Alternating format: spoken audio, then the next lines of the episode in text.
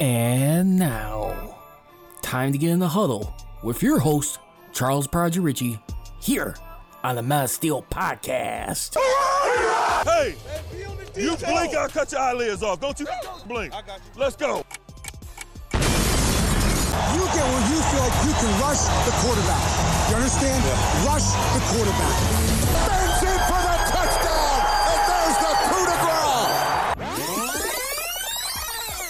Do you have room in the trophy for another one there? You got six of them now. You're the winningest franchise in NFL history. We'll make room. And welcome once again, everybody, to another edition here of the Men of Steel Podcast. So, of course, yours truly, Charles Prodigy Richey, right now, as we are getting ready to count down to less than a couple of weeks, Super Bowl 55, right now in Tampa, Florida, right now, with the Bucs becoming the first team ever. Uh, this is past Sunday, right now, being the first team to host a home Super Bowl in their own stadium right now. Uh, TB12, uh, Tom Brady, he's bringing that magic along with him from the Patriots to the Tampa Bay Buccaneers, I think we could say right now. And currently on the line right now, join me here, usual friend of the show. We'll get in some Steeler talk a little bit in just a few moments here. I'm talking about another other than writer for CBS Sports, Bryan DeArdo, right here. And if I heard correctly, uh, Bryan, I think you uh, mentioned you're working uh, a little bit of trivia before we got the air. Please excuse the uh, intro before we cut off. How you doing tonight? I'm doing good. If you want. I'm about 35 questions deep into this, 35 Super Bowls deep. Yeah, so what I'm doing is I'm picking one trivia question uh, from each Super Bowl. Um, if you want, I could actually give you one uh, Sure. from each of the Steelers ones. Go for it. All right, so let's start with Super Bowl nine, and, and any Steeler fan should get all of these, but uh, we're going to test you right out of the blocks, uh, Charles. So the first one: Which Steelers defender recorded the first safety in Super Bowl history after spending a week in the hospital with pneumonia? Easy. I think I remember. I think I remember this one on America's Game documentary. That should be uh, Dwight White right there. You are correct. You are correct. My other op- your other options were Joe Greene, LC Greenwood, or Jack Lambert. Um, so let's move on to Super Bowl 10. Which future Hall of Fame Cowboys player did Jack Lambert famously throw to the ground during the second half of Pittsburgh's 21 17 win? Was it Hollywood Henderson, Cliff Harris, Randy White, or Roger Staubach? Cliff Harris. Cliff Harris, you're two for two. Two for two. All right, Super Bowl 13. 13. And leading the Steelers to a 35 31 win over Dallas, Terry Bradshaw became the first quarterback in Super Bowl history to throw for over 300 yards, throw four touchdowns, not get sacked, A and B, or B and C. Repeat the choices one more time, please. Yep, throw for 300 yards, throw for four touchdowns, C, not get sacked, D, A, and B, or E, B, and C.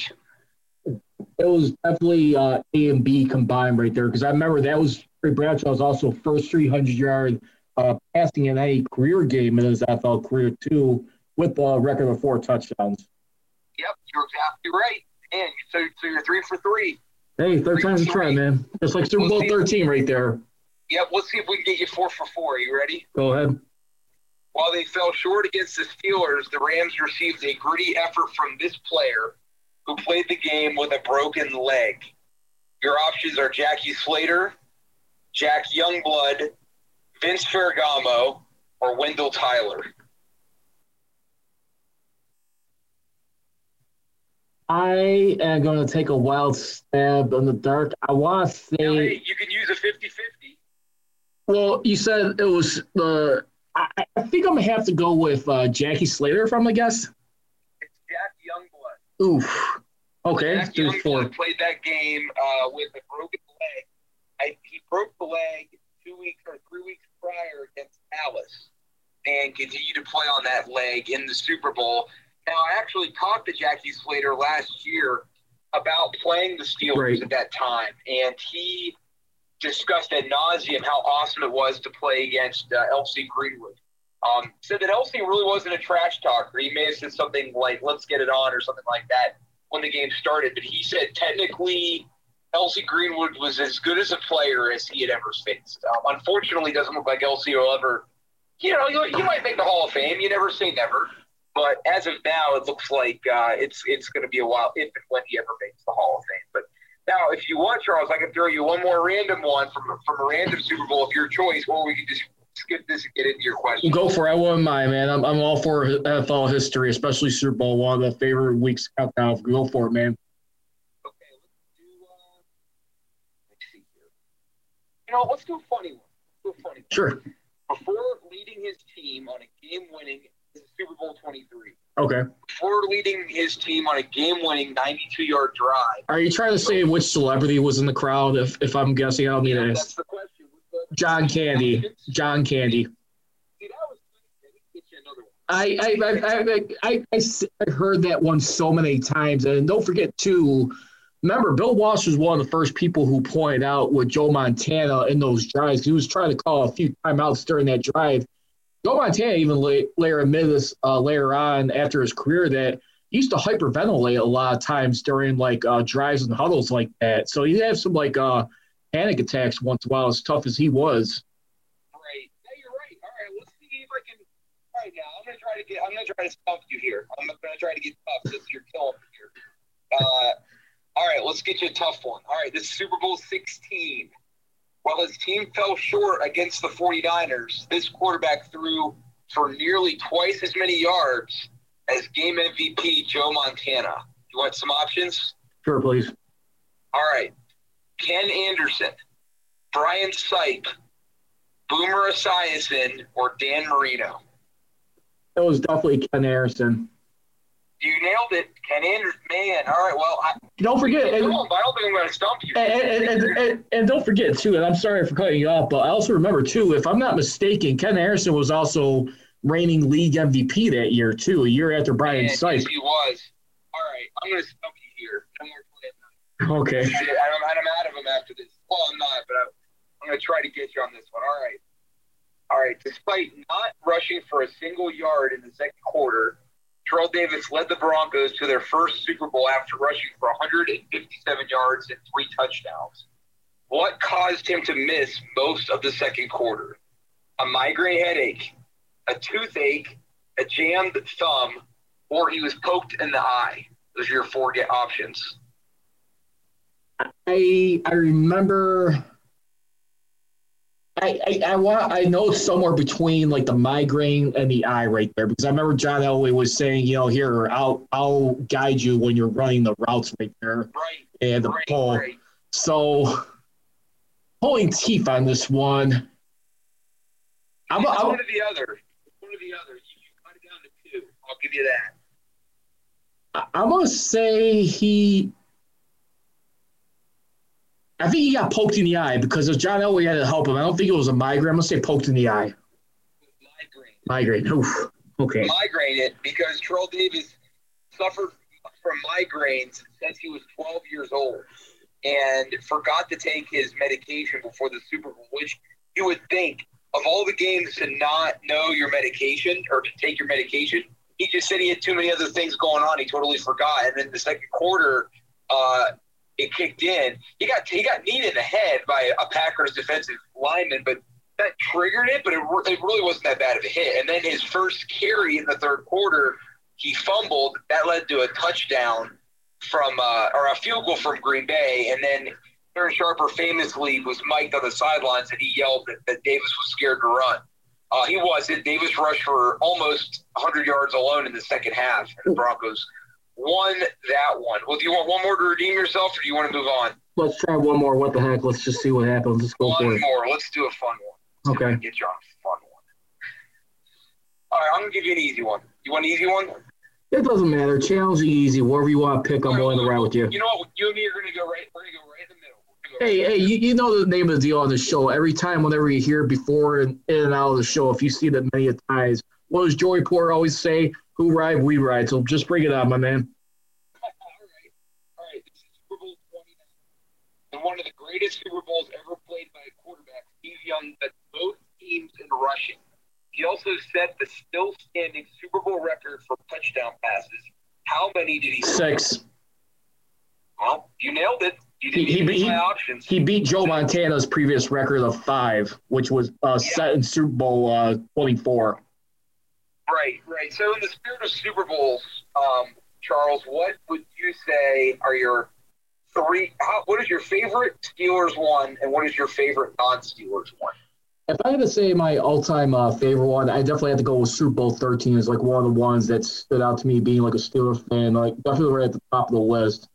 I remember before ESPN Classic came out a long time ago. I remember you see on ESPN two and just some of the classic documentaries before we used to YouTube this stuff or see it on digital cable. Yeah, it was so good and awesome. Hear Harry, the late Harry Kalas's voice, by the way, who uh, left us uh, a long time ago, who passed away.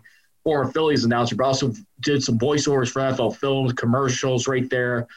I just remember that, that was one of the first Super Bowls where it really finally started to open up to, sh- to a shootout. When the first one was pretty much like a, a defensive contested one right there. So definitely Super Bowl 13 will be like uh, number one all time my list. And then I think uh, one outside of that Super Bowl, uh, when I really comes to mind, I probably have to go with, let's see. Hold on one second. I would have to say for my other one,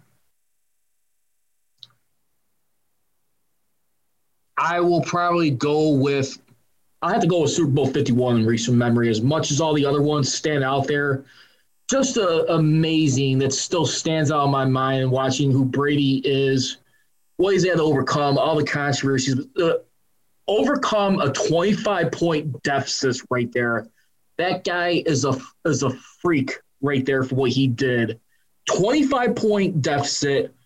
I mean, you had to at least you're still down by 16 points at one point in the fourth quarter. You still need a touchdowns, two point conversion, even tie the game. And not that, it was the first ever Super Bowl in overtime. As much as Kyle Shanahan, much to his chagrin for two uh, Super Bowls in his career, failed to like encourage his team to run the ball. Instead, he keeps passing right there.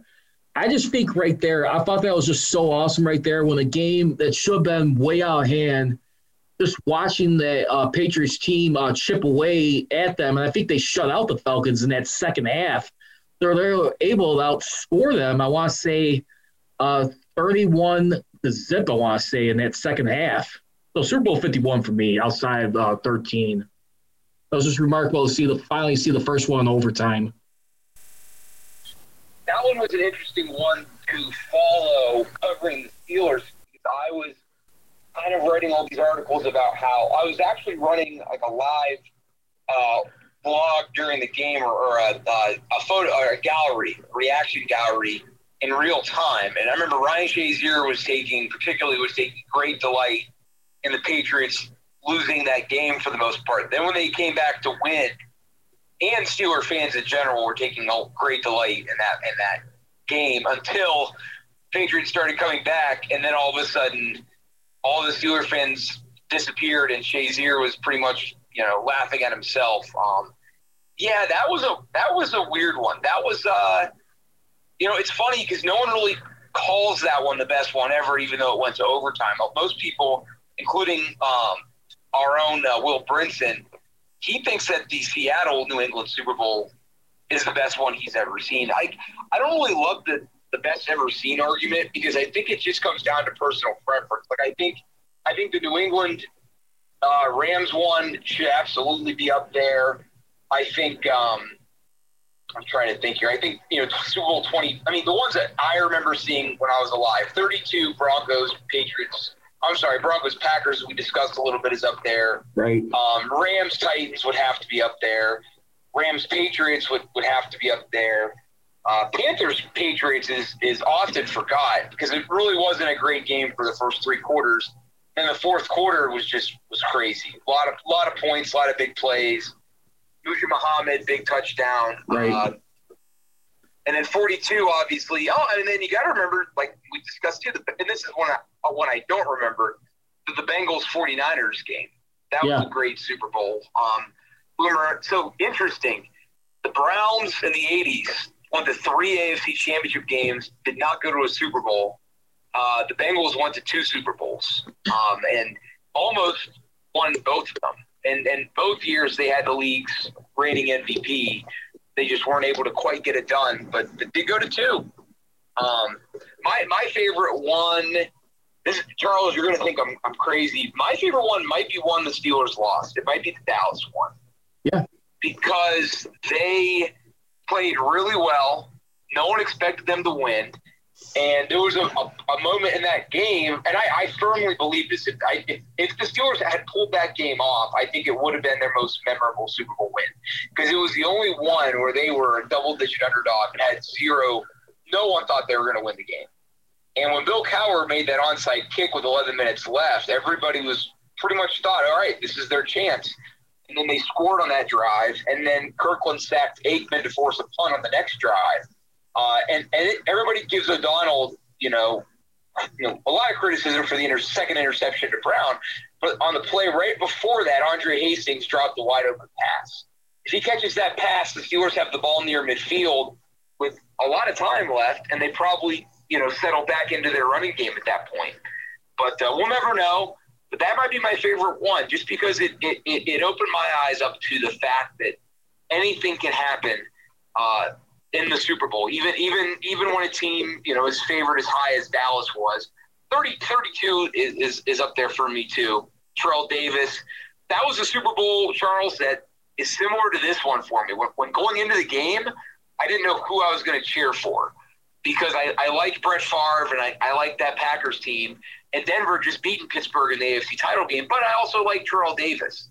And as the game went along, I found myself pulling for Denver because you know John Elway and the whole the whole thing. And if you if you want to, this is my last thing here, but if you want to criticize Aaron Rodgers a little bit for what just happened, and and, and you know Green Bay not going for it there on the fourth down on the play before, Rodgers had a chance to run it, didn't. Rodgers is 37, and for whatever reasons, he chose not to run there. Maybe it was to protect his body. But, but, but John Elway, the same age in a Super Bowl, in the same situation, ran, got smashed by two or three different Packers, fell down and got a first down, and Denver won the game. At some point, you have to lay out if you want to win a Super Bowl. And uh, and I think every Steeler fan would agree with me. In that situation, there was no way Ben Roethlisberger was letting his team kick a field goal. He's going to wave off the special teams. He's going to try to go for it. So I gave you a lot to chew on there, Charles. But those are my thoughts on on several of those things. I will say this real quickly with uh, regards to Super Bowl 30 and Bill Cowher. I mean, in his fourth year at that point, as much as we want to, like, you know, acknowledge Mike Tomlin, all the years he has not had a losing record. And I mean, you look at a guy like who's been there before him, uh, Bill Cowher, who's been there for about 15 years, but a lot of people want instantly uh, run to the welcoming arms of ch- the tough love of Chuck Noll right there who went 4 0 in Super Bowls. But I got a fact for you, real quick, Bryan. You might like this. Check this out.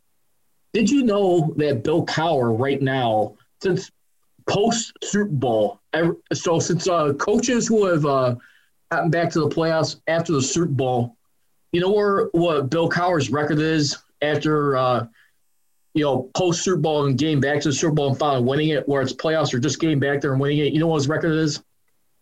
You asked what his record is oh Yep. So so we're going 96 05. Well, he was 1 and 1 in 90, 1 and 1 97, so it's 2 and 2. He didn't go 98, 99, 2000. He went 1 and 1 again in 01, so that's 3 and 3. He went 1 and 1 again in 02, so that's 4 and 4. He didn't go in 03. So what is that, 4 and 4, 5 and 5? Yeah, so when he finally did win the Super Bowl, he finished out with nine and five. That's the most wins post Super Bowl, like in the playoffs. So for the Oh, years, see what you're saying. so for the year, yeah, so yeah, for the years, you know how we look at Mike Tomlin right now. Check this out, because no, right now, as great as he was, post Super Bowl, like in the years he was in the playoffs, two and four. Now remember, he had a lot of first round exits too in uh, '82 and '83. I mean, but he still won a few, like one more playoff game apiece in '84 and '89. And then you got Mike Tomlin right now uh, at this uh, stage of his career. I mean, he's uh, pretty much, I think, been like uh, three and five. I want to say three and five, three and six, somewhere around there. Yeah, I think I think coach, and I think this interesting thing, Charles. When you look now at eras, every coach I think has to be evaluated differently because, I mean, think about it. In, in, in any other era, one Super Bowl win you know, for Tomlin would be unacceptable. And, and, yeah, there's fans that even now don't think that number should is enough. Um, and, and, and they're probably right in some regards. But what other coach outside of Belichick has won more than one that's currently coaching? The answer is nobody. Um, the only other coaches that have rings, and I'm probably missing somebody, but, but uh, Harbaugh, Reid, and Tomlin, uh, just uh, off the top of my head, and and Jon Gruden, obviously uh, Tampa Bay in 02, but you know now coaches that have coached in multiple Super Bowls. It's it's it's Reid and it's Tomlin. That's it, and and obviously Belichick. So you know. You know, you look at uh, Mike McCarthy, won a ring, but had, never went back, got fired.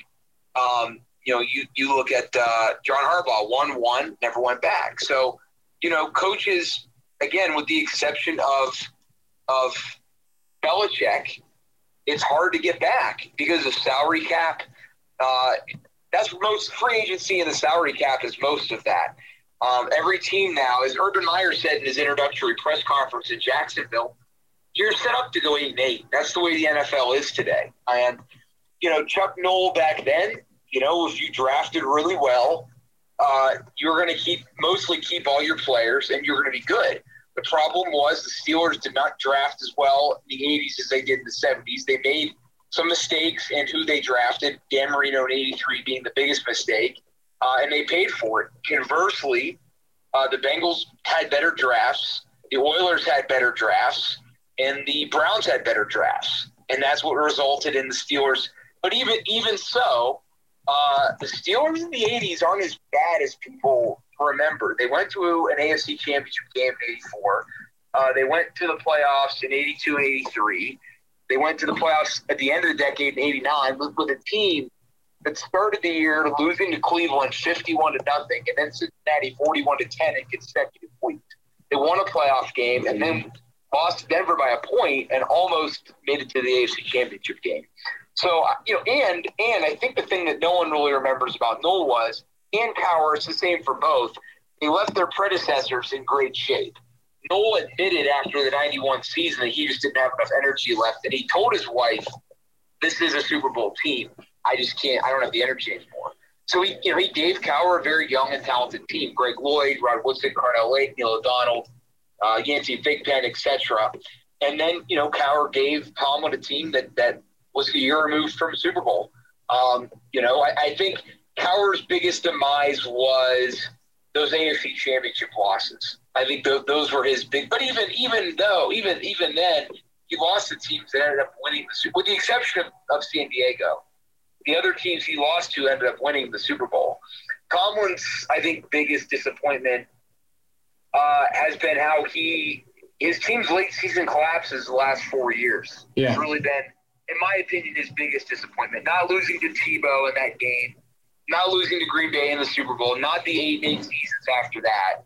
I think his biggest uh, uh, problem has been the last four years, and specifically 2017. I think that was, you know, and then what happened in 18. I think those two years are the are the biggest black marks on his resume. This year was was was a tough one, but I don't think it compares to what happened in 17 and 18 with that being said, I mean, when you look at, I mean, you, look at everything he's done. I mean, a lot of times, I mean, a lot of people, I mean, he, he always keeps saying the standard is the standard, which we always hear.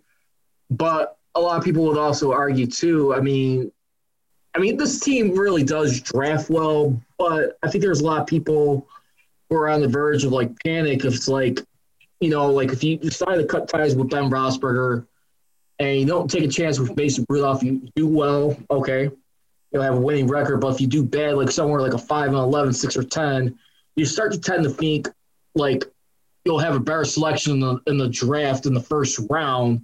Right now, they're slated at 24, but more so on Mike Tomlin right now. Do you feel like right now for him, I mean, they're obviously they're not gonna they're not gonna dismiss him. They're not gonna fire him or anything. I mean, they've never done that in the history of the organization. But do you feel like this year for him to be extended? Because remember, he does got an option to pick up in 2022 if they want to keep him around. Do you think it's not just getting to the playoffs, but would you dare say uh, how far would it have to be if it's not a Super Bowl, like you, maybe to like the conference championship, in addition to making the playoffs? What's the feel on Tomlin in your in your eyes? I think it's all about. I mean, it is all about winning the Super Bowl. That's what they say. The standard is standard. So it's all about winning a Super Bowl. Um, that being said, it, to me, it's more about the trajectory of the team. So if they win the Super Bowl, obviously they accomplish their goal. Nothing else has to be said. Even if they get to a Super Bowl, you know, it, it's they obviously reach the summit. Um, you know, if they make an AFC Championship game, you know, again, I would I would say that that's a it, it, it depends how they lose the game. If they go it, and how it unfolds. If it was a, a team that you know may not have been the most talented, but but overachieved and got there and fell short, that's that's okay. Uh, but if it's a team that you know maybe started 11 and 0 again and, and, and kind of fell apart at the end and barely got to it and lost, that's a different story. Um, you know, I think again, if if you don't get to a Super Bowl or win it, then the next question is, all right, well, are we trending in the right direction? Um, so you look at you look at the 18 season, you look at the end of the 17 season, lose to Jacksonville, very disappointing. But okay, what's what's the trajectory? Are we heading in the right direction? And at that at that time, it appeared that they were. Even even with the loss to Jacksonville, the thought was, okay, they have all the pieces here still to make a run, assuming Le'Veon comes back. Uh, he didn't come back. They had all those off-field distractions. Antonio at that point was unraveling, and, and they they missed out on the playoffs. And that was at that point uh, the trajectory was down, and Tomlin really needed a, in hindsight, needed a, re- a rebound season in 19, and he did. Then getting hurt, still figuring out a way to get to eight and eight was encouraging. So at the end of last year, uh, the trajectory was pointing back up, and even at the end of this season, I think the trajectory is pointing up, with the exception of they're going to go through a transition, and I think that's the big question mark. Because yeah, even though they lost in the first round, you know, 12 wins is 12 wins, and uh, you know, Ben Roethlisberger, you know, showed that that he can come back uh, from that elbow and play well, and that defense is still good when healthy. Uh, you know, Bud Dupree's the big question mark, but but I think Charles. Um, I do think they need to make some noise in the playoffs. I don't. I don't think another year of not making the playoffs is going to sit well with Pittsburgh at all. No, and I, I- but like I said, I do believe it's it's not just also getting to the playoffs, but I think he has to make a good run in the playoffs. I don't think you want to sell for another one and done, and then looked at with this image that okay, how, Let me ask how you this, though. Let me ask you this. What, what, let's say Mason, well, let's say the Mason is the quarterback, and they win a playoff game with Mason Rudolph under center, and then maybe you know lose to the Chiefs in the second round. How would you how would you rate that out outcome if that was to happen? I, I, I think that would have to be I would have to give it like a, a seven to be honest with you because for one right there you would have finally Mike Tom will be able to answer the question that you can win without Ben Roethlisberger. He has opportunity about almost like two seasons ago since the new season will start in 2019 when you lost Roethlisberger at halftime in that game versus Seahawks. Uh, and you, what, what was the story the rest of the way right there? I mean, they were eight and five. We talked about December collapses a few moments ago right there. Obviously, the defense was gassed at that point. I mean, they were playing their balls off right there. And you still had like a little bit of a question mark at quarterback. Mason Rudolph was not so much the same ever since he had that incident with Myles Garrett. He had Devlin Hodges right well, now. even and even before even before that, Thomas, Earl Thomas sent him in next week, he was really never the same after that. To be honest, I think you know, and, and you know, uh, here's the issue with Ben, and it's very unfortunate that we're reaching a point where now fans are starting to wonder should he come back, and that's that's a place that you you don't want to go to as a quarterback. Even even Peyton had gotten there with the with the Broncos his last season. Um, you know, you don't want to, and, and you know, Rivers reached there before he came back and had a nice year this year. That's why I'm glad to see Rivers kind of keep Rivers is 100% going out on his own terms. And I think that's really all he wanted. He kind of got he kind of got thrown out of of Los Angeles. Yeah. Yeah, and I and I think he needed to have one redemption season and go out on his own terms. And I'm kind of hoping Ben does the same. I because I do think Ben's going to come back, and I think a lot of it is a he wants to honor his contract, uh, and b he still thinks this team has potential, and c he wants to have a redemption. And you know, 11 games into the season, it was or it still was in some ways a redemption season for him. Like he still had a good year by any any measurements, um, but they lost in the wild card round. He they lost to the Browns. He threw four interceptions, and he did show signs of of serious aging when the ball was fumbled and he couldn't jump on it.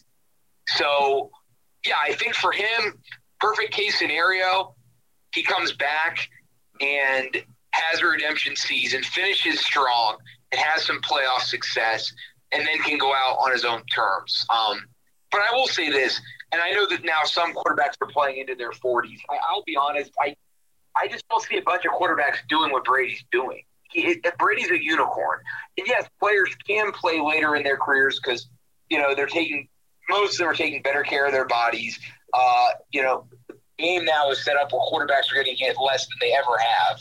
Uh, but you know, Father Time's undefeated, and and it's going to take just being older and all those hits and, and all those throws and reps. That still will take a toll on on you. Uh, so I just I don't know. I don't see Ben Roethlisberger being 40 years old and still being a really good quarterback. I mean, I just don't. Uh, you already no. saw it this year. His lack of mobility did hurt the team, and and this is this is the part that I, I'm I'm going to say, and I don't think a lot of Steeler fans want to hear it, but it's the truth. I don't think Mason Rudolph is it. I don't think the Steelers are any worse off with Mason Rudolph than they are with Ben. I really don't. Because I the, the main question with Rudolph is can he win the games when when they're the big games when they're on the line?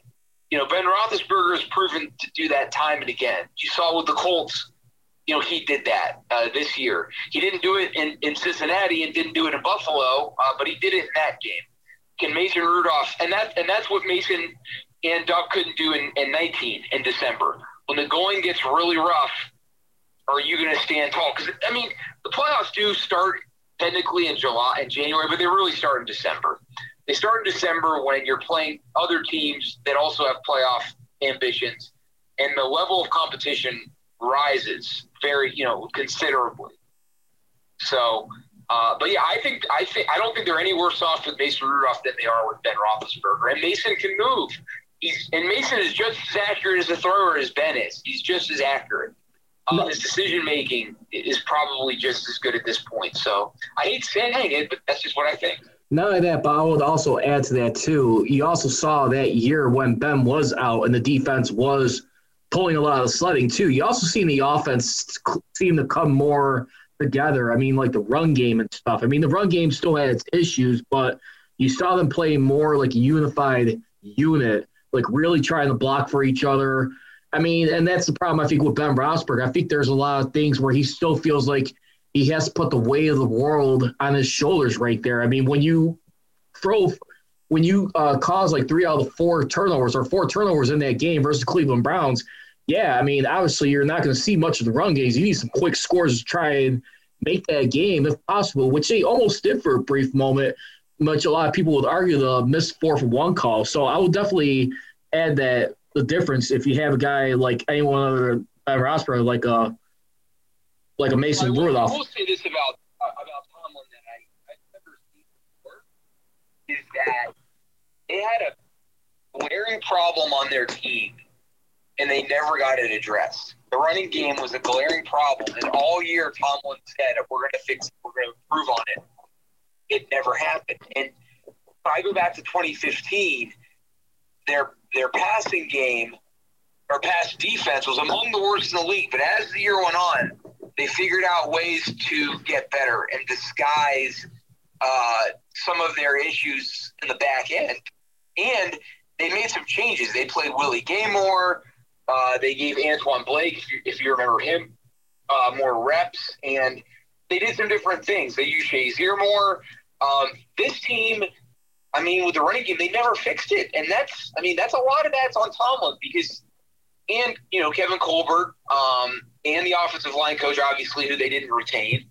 Um, but the fact that they could not uh, fix the running game really speaks volumes. And, and as Tomlin said during his season-ending press conference, you know they, you know, he said he was open to some, some, you know, philosophical changes there because, um, you know, in my opinion, I think they should try to, to, to to do maybe some more zone running, like what Kyle Shanahan does, and what you'll probably see in New York with Robert Saleh, you know, or Salah there. So, um, yeah, I mean, they have to fix the running game. Um, and the fact that they, and yeah, like you said, I mean, Ben did have way too much on his plate in those games because defenses knew exactly what the Steelers were going to do, and they there was zero Plan B. It was throw short was was was Plan A, and Plan B was throw deep. Um, I like Matt Canada going to offensive coordinator. I like the fact that they're going to get another offensive line coach. Um, and yeah, they're going to have to, uh, you know, they're probably going to have to drop, drop, uh, pardon me, draft a defensive line or an offensive lineman in the first round because they have to get more talent on the offensive line. And don't, and don't be surprised too. At the bottom of the list, we see an outside linebacker drafted too. I mean, I know the Raiders still uh, jury's still out Alex Highsmith. He was a good deal on the stretch, well, only time will tell uh, I think that'll be the bottom of list. But real quickly, right now, uh, there's a lot of quarterbacks on the market right now. Adam Schefter listed listed about 15 of them. I'm gonna give you like the top five that stand out right now, and you let me know out of these five, uh, how many of these quarterbacks will definitely be in new teams in 2021. We'll start off right now. Uh, the Deshaun Watson sweeps, sweepstakes right now seems to be winding out of the Texans organization right now, carrying a cap hit of $15.94 million for 2021. Of course, Aaron Rodgers right now, we're not sure uh, once he gets settled in, is he going to step away, uh, retire, or maybe he decides to work out trade somewhere else right now. Also, too, Matthew Stafford right now, the new Lions coach who's uh, come into uh, the organization, he's come in with the understanding that Matt Stafford, more likely, he's not going to be in their plans, uh, that they're going to try and uh, move on from this guy, probably deal him. And then right now, you also got Dak Prescott right now, a very frustrated quarterback uh, who's been seeking a long term deal. He's got a cap hit of over $31.4 million. And that, that would be it. So I say about four quarterbacks uh, off that list. Who would you say would be more than likely on the move, or will they stay? All those four. No, Prescott, who's the fourth? No, it was actually Deshaun Watson, Aaron Rodgers, Matt Stafford, and uh, Dak Prescott. Well, Watson, unless he threatens to sit out, I, I think he has to stay put. Um, I, I, again, unless you know, you know Stafford's leaving because the Lions have mutually agreed they're going to trade him, so he's going to get traded. I do think that Matt Ryan is done in Atlanta. Um, we're not sure yet, but but I I think it's I think he's he's done. I had, did not think that for a while, but I'm starting to think that. Um, I'm probably 60-40 on Matt Ryan. I mean, I'm 100 percent on Stafford, and I'm I'm 50-50 with Deshaun Watson because again, at the end of the day, I, I could see whoever is their new coach talk to him and say, hey I, I know there's been some things that have happened in this organization, but I want to work with you, and I think we can make this work. I don't think it's totally over with Deshaun Watson. I'm going to put him at 50 50. Um, I think that Dak is 70 30 staying in Dallas. I'd be surprised if Dallas uh, let him go. And I think one of the main reasons why is the injury, and I think Jerry Jones feels the responsibility to pay him. Uh, there's also the emotional ties that, that Jerry has with him. And also, um, he's the guy they picked to replace Romo. So, in order to justify that decision, they probably need to keep him, right? I mean, the issue with Dallas is, uh, I, I, in my opinion, they need to find somebody for Zeke. The problem is, no one's going to take that contract. So they might be better releasing him and eating the money. I mean, and that's the problem that the Jets had with Le'Veon is that you you pay a guy that much, a running back that much money, you're you're in trouble, uh, and that's where you know I'm not. I wouldn't be totally shocked if Connor's back in Pittsburgh because the market for running backs is all over the place. I mean, you saw Austin Ekeler sign was it four or five years for, for 24 million, which is I thought a great deal for him, 15 up front. Um, you know, you saw Melvin Gordon, I think, do two years for 16, 13 up front in Denver. Good, you know, good contract. So, you know, I could see Connor potentially doing something like that if the Steelers want him back. Um, Juju's as good as gone. Now, if Ben retires, they could maybe try to sign Dupree. But my concern with that is you've got to pay Watt. As good as Dupree is, do you really want to be paying top dollar for two outside linebackers? I, I personally don't. Well, you know what? Uh, speaking of the Bud Dupree, real quickly, and um, I promise I'm gonna wrap up here about like with two more after this, but real quickly, John Clayton, who was actually on 937 The Fan, who usually interacts with him a lot uh, from 710 ESPN Seattle, uh, he says that he expects Bud Dupree to sign a one-year deal in the neighborhood of $6 million this offseason, mainly because of the ACL and low salary cap uh, this season. What do you say to that?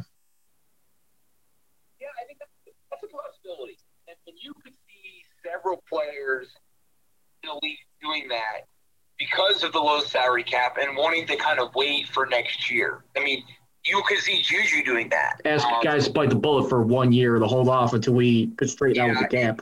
It is unfortunate, and I know nobody's probably going to be crying for Dupree because he has gotten paid handsomely in his career, but it is a shame, though, how much gymnastics he has to, to hurdle through to get a second contract. Um, I, I, will say this: that is kind of, and, and that's where I, I did agree with Le'Veon Bell back in the day, because the Steelers. Now, again, I mean, Le'Veon also it takes two to tango, so you know Le'Veon needed to meet the Steelers halfway, but uh, it's really hard for players to get that second contract because teams can franchise them literally as many times as they want. They can put the fifth year option on them if you're a first round pick. Uh, so no, I could I could definitely see that with Dupree. But but me, yeah, that's great for next year. But what is your plan after that? Um, but that would help them obviously for next year because then you wouldn't have to worry about Highsmith having to, to step in and be a starter full time. Also, too, we are uh, speaking with uh, NFL writer of CBS, Bryan DeArdo, real quickly. Uh, we also got the Hall of Fame coming up, too, day before the Super Bowl right now. Uh, which, real quickly, of these finalists right now, of these three names you see would be more likely to get in, or would you select two out of three of these names? Uh, beginning, I'll, I'll, go with the homeboys first right now. Uh, you got cornerback and safety Rondé Barber, uh, who's been around for uh, quite a long time. Right there, a very phenomenal uh, player, in my opinion, who's who's served his dues. He played about 16 years in the NFL uh, last since 2012 right there. He's been a five-time Pro Bowler, three-time All-Pro, and a Super Bowl champion, just like his partner in crime, uh, John Lynch.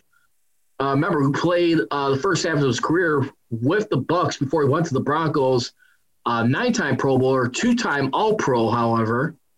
Uh, and then last but not least, the guy who's been knocking on the door for a long time since being retired after the 2010 se- season, over a decade right now, 10 years later, Alan Faneca. So again, between Rondé Barber, John Lynch, and Alan Faneca, would you say two out of three or one of the other? Uh, who would be your choice to see finally get enshrined in Canton? I would go with Lynch. Um, I mean, Faneca, I mean, he was an all-decade performer. His body of work speaks, speaks for itself. Um, and the fact that he went to New York and helped him into an AFC championship game was also uh, a part of his career that sometimes gets overlooked. Um, yeah, I mean, he, he was arguably the best lineman at his position in his era. And, I mean, when, when you're all decade to me, I mean, that is about, you know, because we always say, because there really is no um, benchmark for being in the Hall of Fame, with the exception, if you look back at history, uh, just about like look at the 70s for example. Everybody every single person on the NFL's all decade team for the 70s is in the Hall of Fame with that with the exception of Drew Pearson he's about to get in. So uh, now small trivia question that you may not have known. Levon Kirkland is actually a, a member of the NFL's all 90s team and is not in the Hall of Fame. And Greg Wood is not on that because I think most people didn't like Greg Wood. he just, but regardless, I mean, that, typically seems like the benchmark to make the Hall of Fame. Were you an all-decade guy? Because if you were an all-decade guy, that meant you were either the best or the second best guy at your position for a decade. Um, so, I mean, yeah. So I, I, would say Lynch for sure should be in the Hall of Fame. Uh, as you said, nine-time Pro Bowler was really good on some Buccaneers teams that weren't good. And I actually rewatched uh, for a project highlights of the 02 Bucs yesterday. Yeah. That defense was that whole team was really good. That defense was great. And I, I, if you compare them to the Baltimore defense, I would, I would pick Tampa's over Baltimore's. Um, they they were better in my opinion. Derrick Brooks, I think is, I mean, as good as Ray Lewis was, I think that he's a little overrated, and I think that Derrick Brooks was a little underrated. And you know, they had Warren Sapp. That that that defense was nasty. Um, Rondé Barber was good, but I kind of put him in the Hall of Very Good and not the Hall of Fame. I know he played a long time and, and won a ring had that awesome play at the 0-2 NFC title game. But to me, he was just a level below a Hall of Famer. To me, you shouldn't have to debate a Hall of Fame guy. He just, in my opinion, you just you know right away. And I just for you know for my money, I I, I didn't think he was a Hall of Fame player. Yeah, and don't forget too, uh, the Tampa Bay Buccaneers. Speaking of that defense, number one all time in any Super Bowl team. Their release record nine takeaways for their scoring offense on defense right there. Nine. So you had uh, in that season, you had five during the regular season and four in the playoffs. Remember, if you watch that NFL Films highlight, what did Jon Gruden say to that Bucs team when he took over for Tony Dungy, who got dismissed? He said, you know, like exactly, challenged him real quickly. Uh, speaking of the Super Bowl, before we wrap you up, Bud, real quickly, uh, Chiefs, Bucs, who takes it all? And by the way, real quickly, another historical question, not historical, but in a way, but AFC and the NFC since the AFL. 27. Yeah, tied at 27 apiece, real quick. Right. Uh, who, which uh, team wins it uh, for their league? Who breaks the tie? AFC or NFC? Uh, Chiefs or Bucs? I think I think we're going to win, and the reason why I think that is actually it's going to be out tomorrow. I, I looked back at the last four games between Mahomes and Brady. Now, albeit three of those games Brady was on the, the Patriots, but I think I give the Bucs the edge because a I think their road to the Super Bowl is harder, and that doesn't always determine who's going to win it, but, but usually the team that's more battle tested comes out on top. And it was true last year with the Niners and Chiefs. The Chiefs had a little bit tougher of a road. Um, and I think I think Brady with this team has more weapons to spread the wealth to. Scotty Miller, if Antonio Brown's healthy, Chris Godwin, Mike Evans, uh, both their tight ends, obviously Gronk being one of them. Uh, Johnson, Tyler Johnson, the rookie from Minnesota, starting to come on. Um, and and since their week, I think they played in week 12 that was the last game that Leonard Fournette didn't start. Fournette has started every game since, and he's been a huge difference maker for them. Um, I just think that, and then you look at Tampa Bay's defense; their linebacking corps is playing well. Their secondary is is, is somewhat of a weakness. Um, but if, if Antoine Winfield is back, they should be okay. But that their front seven is really good.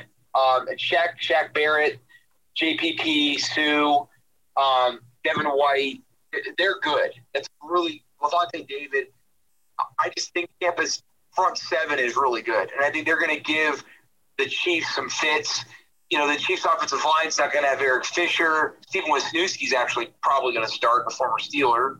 Um, and I just, I don't know. I, I don't think that the Chiefs' running game is as is as good. And late in that Buccaneers Chiefs game in the regular season, uh, the Buccaneers made it a three point game with four minutes left, and the uh, Chiefs iced the game. They ran the clock out, but Mahomes had two design runs on that last drive for first downs. With his turf toe, and with his recent injury to his to his neck, how much are they going to have Mahomes run? I don't think they're going to have him run as much. Uh, yeah, the Chiefs have weapons. Tyreek Hill has been, you know, he had a huge game, obviously against Tampa, you know, back in Week 12, and uh, you know, they're going to have Clyde Edwards Helaire back and Tyrann Mathieu, really good defensive player, D four, Chris, you know, Chris Jones. I just think that Tampa has more weapons uh, and, uh, you know, better defense. And I think that Tom Brady's the equalizer. I, I think that obviously Mahomes is, is still the better. At this time, Mahomes is the better player. But I think it's close, and I think that Brady's going to get his, his seventh and final ring. Definitely, I couldn't agree more. That's what I got myself too. Bryan, I just wanted to say thank you very much as always, uh, being generous with the time real quick. And uh, also want to just thank uh, you and Jim Wexell in person right now. Thanks for the recommendation on the Troy Polamalu book. I definitely got to check it out. I just got mine uh, this past Friday. Can't wait to uh, read into that a little bit. Dude, my pleasure. And uh, yeah, enjoy the book. I, I mean, I Jim wrote it, so I deserve no credit for that. But yeah, it's a it's an awesome book. I loved it. I think every Steeler fan should read it especially in the off season when you don't have anything to do. Uh, it's a great book, and I think you'll like it. All right. Well, my man, thank you very much. Continue to stay safe and healthy for all this uh, COVID time until this thing lasts.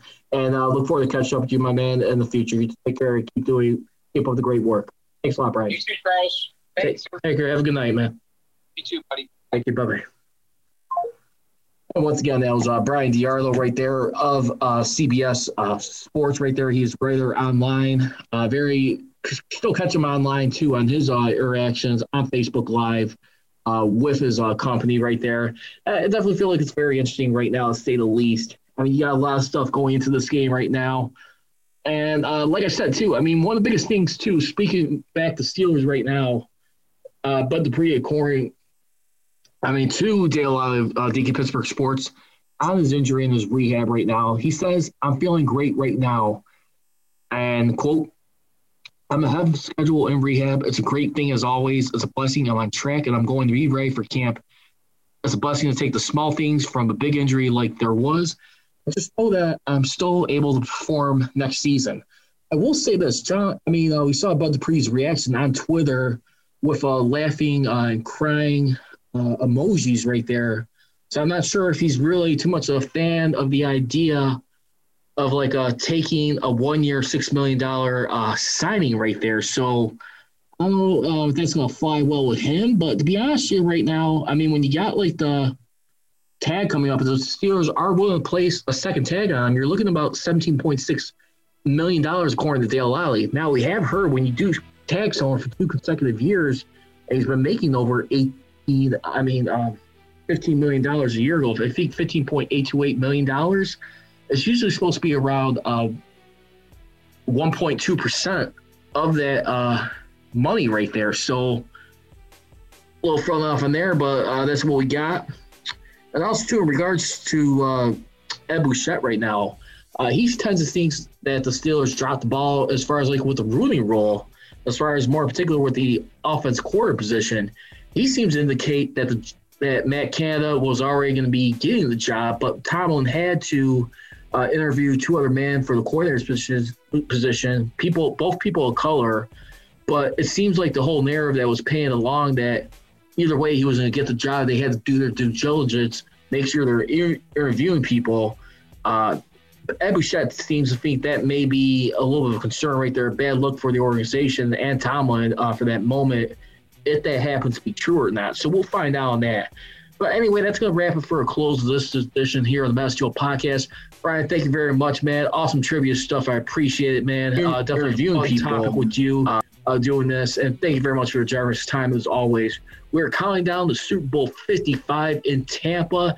Yes, Tampa Bay Buccaneers, they are going home. And speaking of going home, uh, you Catch me here on Mondays and Wednesdays, usually at 6.30 or 8.30 p.m. Central Standard Time. And uh, I'll keep you guys posted. You guys can follow me on social media, on Twitter and Instagram, at Prodigy Richey for the Men of Steel Podcast, on Twitter, at CJR, and on Instagram, at Men of Steel Nation.